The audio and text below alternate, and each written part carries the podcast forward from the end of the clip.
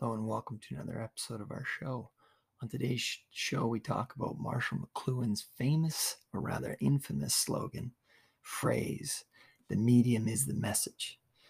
Now, this is something new that I'm getting into, and, and Marshall McLuhan was huge into media ecology, or the understanding of how media, or human inventions, produce hidden psychic effects in the humans that create them or invent them. Uh, he's he's a, a rather enigmatic figure, and can almost come across as esoteric in his writings when you when you hear him. But the more you get into his books, and I strongly recommend The Essential McLuhan, edited by Eric McLuhan and Frank Zingrone. Uh, it'll help you understand what actually is happening to, or could very well be happening to us today. So, I hope you enjoyed this episode. Please be sure to check us out on YouTube and subscribe to our channel. And thank you for listening. Have a wonderful day. Uncut, uncensored, and unfiltered. This is an open mind, and you're listening to I'm Probably Wrong About Everything.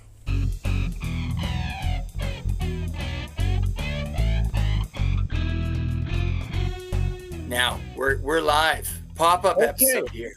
Hi, my name is Jerry Fialka. It's Juneteenth almost 2021. This tutorial televicious is as though Rob Grant and Clinton Ignatoff appeared on my very own screen, like Vulfpeck's Jack Stratton merging the meters with Peter Drucker. Culture is our business flips into funky. That's fun is the key. So it's pretty easy. We're going to say the medium is the message means question mark with an exclamation point superimposed. That's a double duty interrobang. McLuhan was a poet. He was a charlatan, a trickster, and a comedian. But he was also a media guru. He wrote 22 books. He had his picture on the cover of Newsweek magazine. He was in a great film called Annie Hall. But he said, in order to get me, you have to read Finnegan's Wake. You have to read Finnegan's Wake out loud with a group of people. You have to get Joyce to get me. So it's not easy to understand what the medium is the message aphorism means. It's hard to get it. And that's not people lacking. If they don't get it, that's all right. A half a truth is still a lot of a truth. So here's the key. Rob, settle down. You got to hear the key. You're you look fine. Do you know Beavis and Butthead? They go, uh, they do little jokes, like little asides.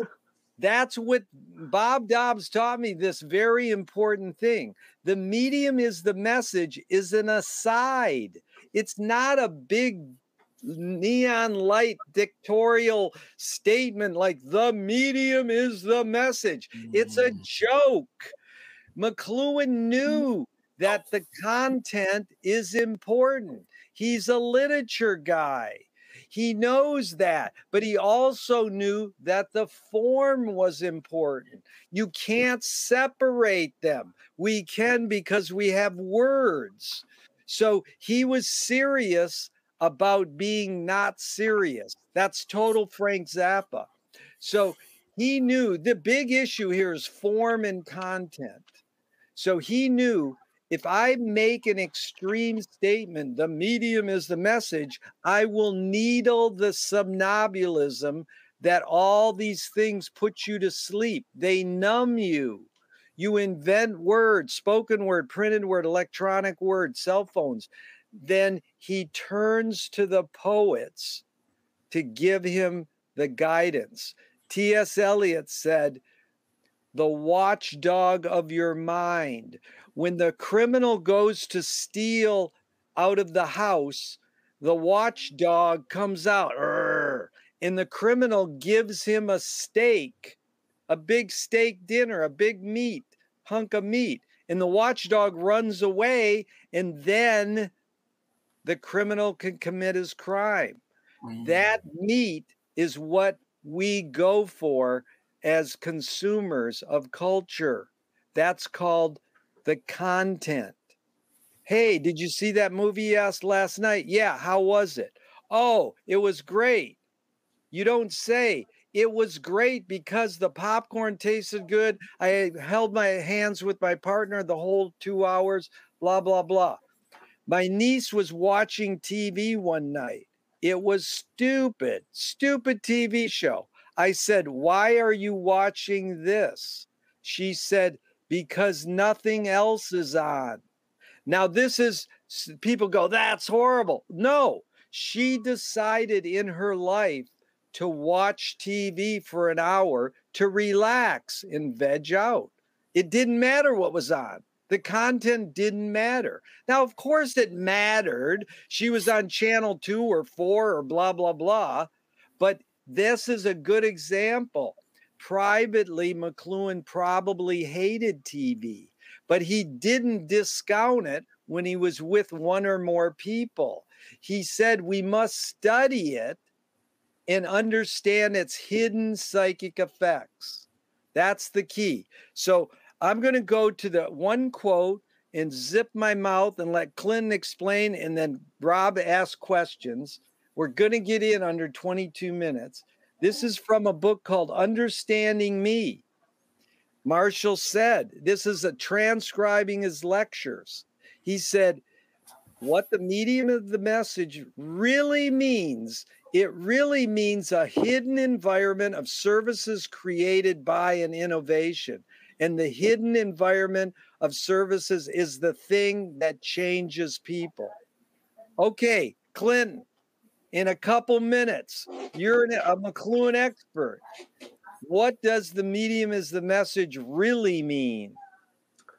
It's a great summary, Jerry. Uh, yes, um, I feel like McLuhan was counterbalancing, right? He had to like emphasize the medium because everyone pays attention to the content, right? Um, when a medium is new, everyone freaks out about what it's going to do for a few years mm-hmm. until you get used to it, and then you know, remember, remember when my parents used to say that you know TV is going to rot everyone's brains? Yeah, no, we're fine. Oh yeah, well go ask your parents. You know, like you know like back in the in the 90s com- computers came along and everyone's freaking about about what they're going to do and i'm not going to let my kid on a computer oh my god like hey you like my, my parents are telling me don't tell anyone your name don't tell anyone where you live don't do your photo don't do anything right now now everyone's giving away all their information to you know be themselves online and who they are is a picture on the screen more so than them walking around in reality trying to live up to the expectation that everyone thinks they're of them that they're getting from seeing their profile on whatever.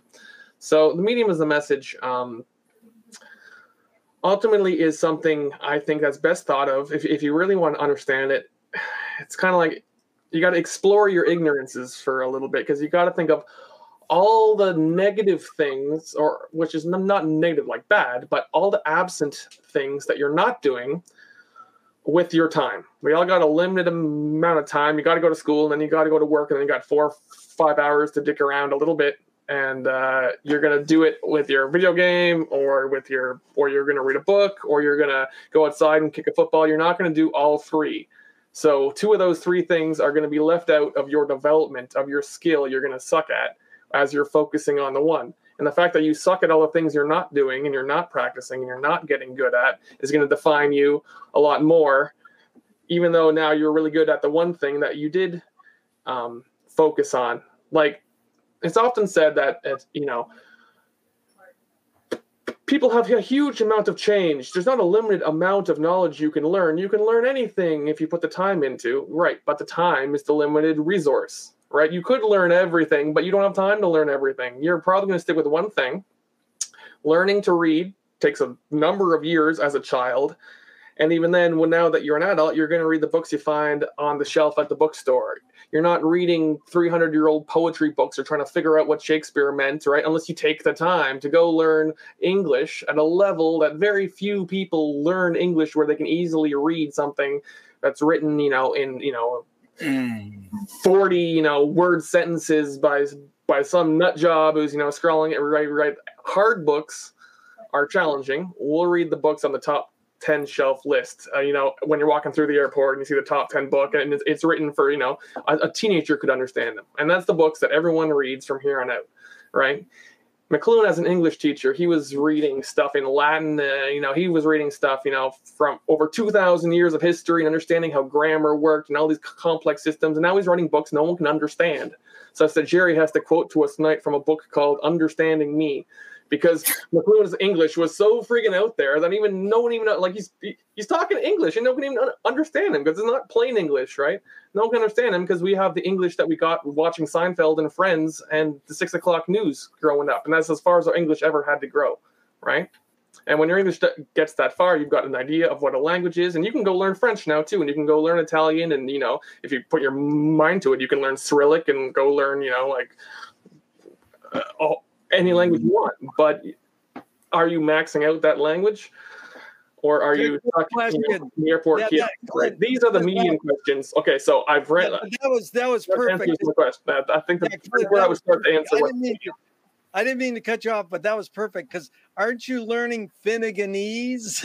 yes, there you go. Which is the book, the book that McLuhan got everything from, and it has over 60 languages in one book. Now, one little other thing, you summed it up so well, Clint. I didn't mean to cut you off, but I mm. did because the other thing was the airport book of many years was Future Shock by Alvin, Alvin, Alvin Toffler, who sat at McLuhan's feet and learned mm. everything he knows. So it's so funny how so many of these great thinkers sat at McLuhan's feet and then made it pop culture. Okay, Rob, ask us your questions or any kind. You got we got 11 more minutes. Go. Well, I was yeah, yeah. Thank you. Thank you guys for that. That was that was awesome. So one thing that I, I I've been thinking of and maybe separate from this, but anytime there's innovation, there's always reformation. You know, I mean, you, you look at you look at um, music in the early 90s and the parental advisories. And then you look at what some of these people dress up as and they look like they were from barkersville at the turn of the 20th century right? They were like you know the necks up to here and stuff. And, and i always wonder who is on the opposition of innovation? And when we talk about technology and cell phones and things like that and and like you were saying clinton is that um, you know, fight it as you may, it's inevitable. Change is inevitable. And we associate positives and negatives to these things. Why do we resist? Why do we resist innovation?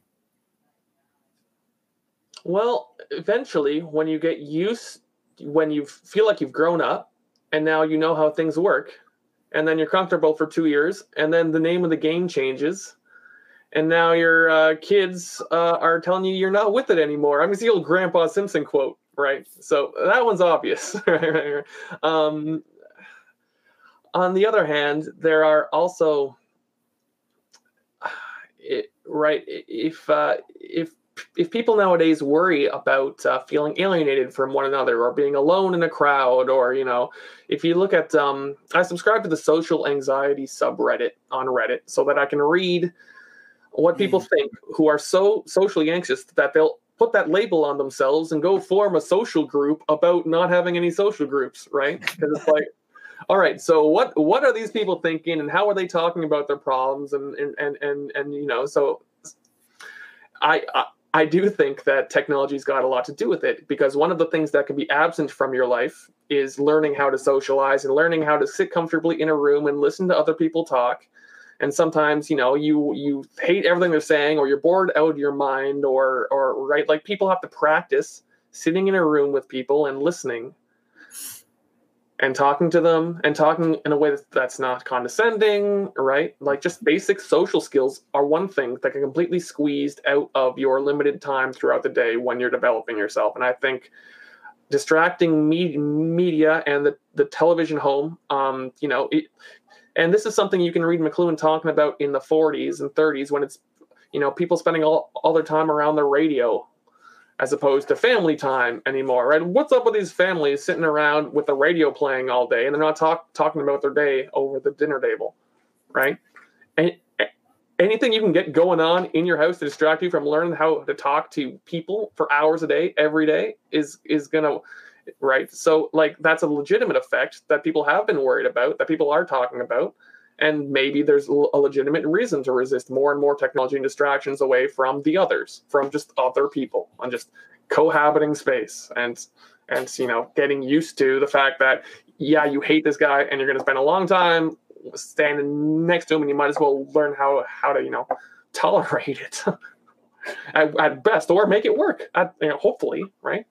Yeah. I, so actually jerry you go ahead you you say it's also say. just to stay on your what your question was is as soon as humans invent something they feel they have to control it until mm. they until they wrap themselves around it and they don't realize that it's part of them so, you know, we mm. invented clothing and we don't go, oh, we don't need clothing. We all believe we need clothing and we need chairs. And it's proven chairs aren't good for your structure of your body. But I, I'm convinced I got to sit in a chair.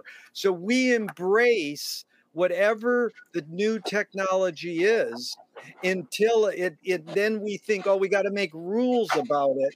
And it's called figure ground relationship. So it's a word you brought up earlier, Rob ecology. Mm. McLuhan is called media ecology. Media being anything we invent, ecology is an organism's relationship with its environment.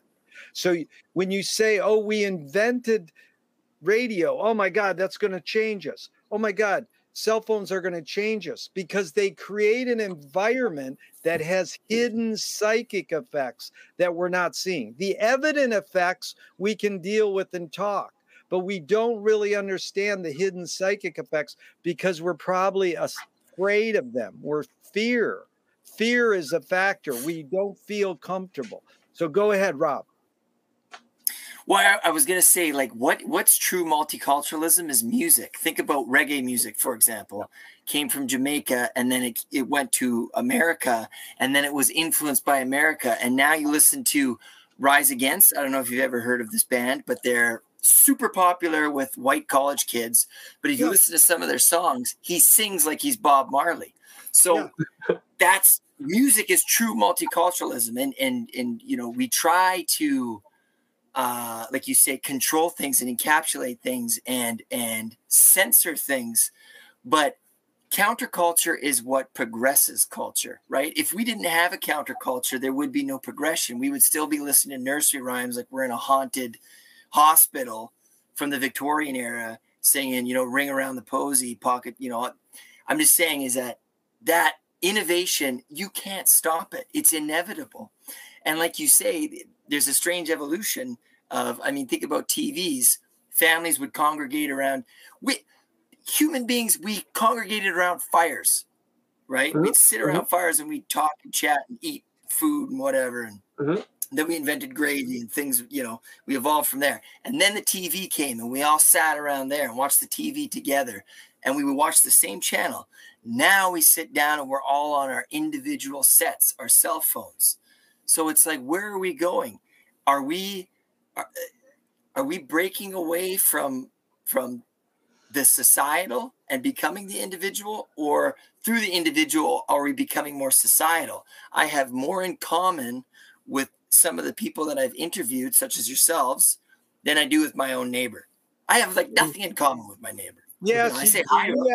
no, you have a lot in common with them, and you just need to talk to them on their terms and learn from them because it the, right. the bottom line. But I don't is, want to. I want to do that's, this. That's why. That's why you you study McLuhan's key phrase and you reinvent all his aphorisms. And one is carefully make plans, then do the opposite. Right. You got to carefully say, I don't want to talk to him. Then one day you break down and you go over there and you go, You ever notice how this gate swings? Uh, why, why is that? Or talk to him on, on his terms and see. of course. He says the medium is the message is not a simple remark. And McLuhan always hesitated to explain it. He said, I don't explain, I explore. So, what Marshall was doing was flipping, he teased people to believe his percepts were concepts. So his intuition, his feelings were thinking, were concepts. So you, you know, it's a juggling act. You turn a disservice into a service. You turn a breakdown into a breakthrough. You don't say good or bad. Oh my God, where are we going? Is this bad? Everything's the same. The human race is a cyclical cone, it goes up and down and up and down. And it's processing. Oh my God, it's so much worse because the internet now than when we just had radio and, and, and uh, encyclopedia. You know, you talk to Simon Prentice about his encyclopedia.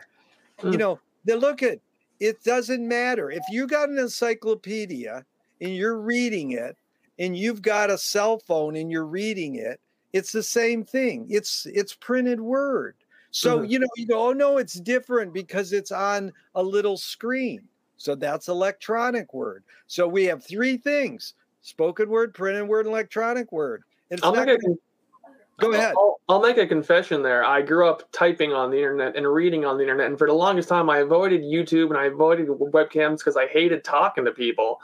Um, oh, in this way, I, I just want to read. I can read faster, right? I can skip around, right? And then I realized that this is the best opportunity. Now that everything's so televisual, the computer's a whole new medium, and so now conversations like this now that podcasts are explode are exploding and now that people are especially younger people they only know an internet where people are talking to each other and yeah. that could lead to more people talking to each other like neighbors ought to for, for for instance the way that jerry was saying right so there's lots of opportunities there yeah, this is just a TV show, Rob. So your your 22 minutes is up. So sum it up, Rob. You're uh, you got to give the as the producer of this show. We want to thank right. you for having you uh, on a show. Was this like being on Saturday Night Live? Dude? Yeah. Thank you. Okay, sum it this up. This is Rob. brought to you by Zoom, by the way. Huh? I said this is brought to you by Zoom, by the way. All mm-hmm. right. You always have to have your uh, your advertisement. But is equilibrium? So so society is always like, oh my God, right? Like the horses are out of the stable, like catch them. Is equilibrium inevitable? Will we find a way of creating homeostasis? See, we try to create homeostasis. Is homeostasis just going to create itself? Just like the body, when we get sick, our body's response is, I don't have to think here and say, okay, white blood cells, fight this off, right? Will it naturally balance itself out? That's a very good question. I wouldn't want to ruin it with an answer, so I'll let I will let Clinton say something. We'll swing by the sweet spot again and again and again as we're passing right through it, on as the pendulum goes back and forth, and you got to take advantage of those moments. So uh, I'll I'll end this with uh, the great Wyndham Lewis said, "We live in the present." That's what we did for the last 22 minutes. We lived in the present and we we wrote a detailed history of the future. And since Wyndham mm-hmm. Lewis was the hidden ground for both Finnegan's Wake, James Joyce, and Marshall McLuhan, mm. McLuhan said, communication of the new is a miracle, but it's not impossible. Thanks, Rob. Forever is happening right now. That's it. All times are happening right now. Thank you. Thank you, dude. That was amazing.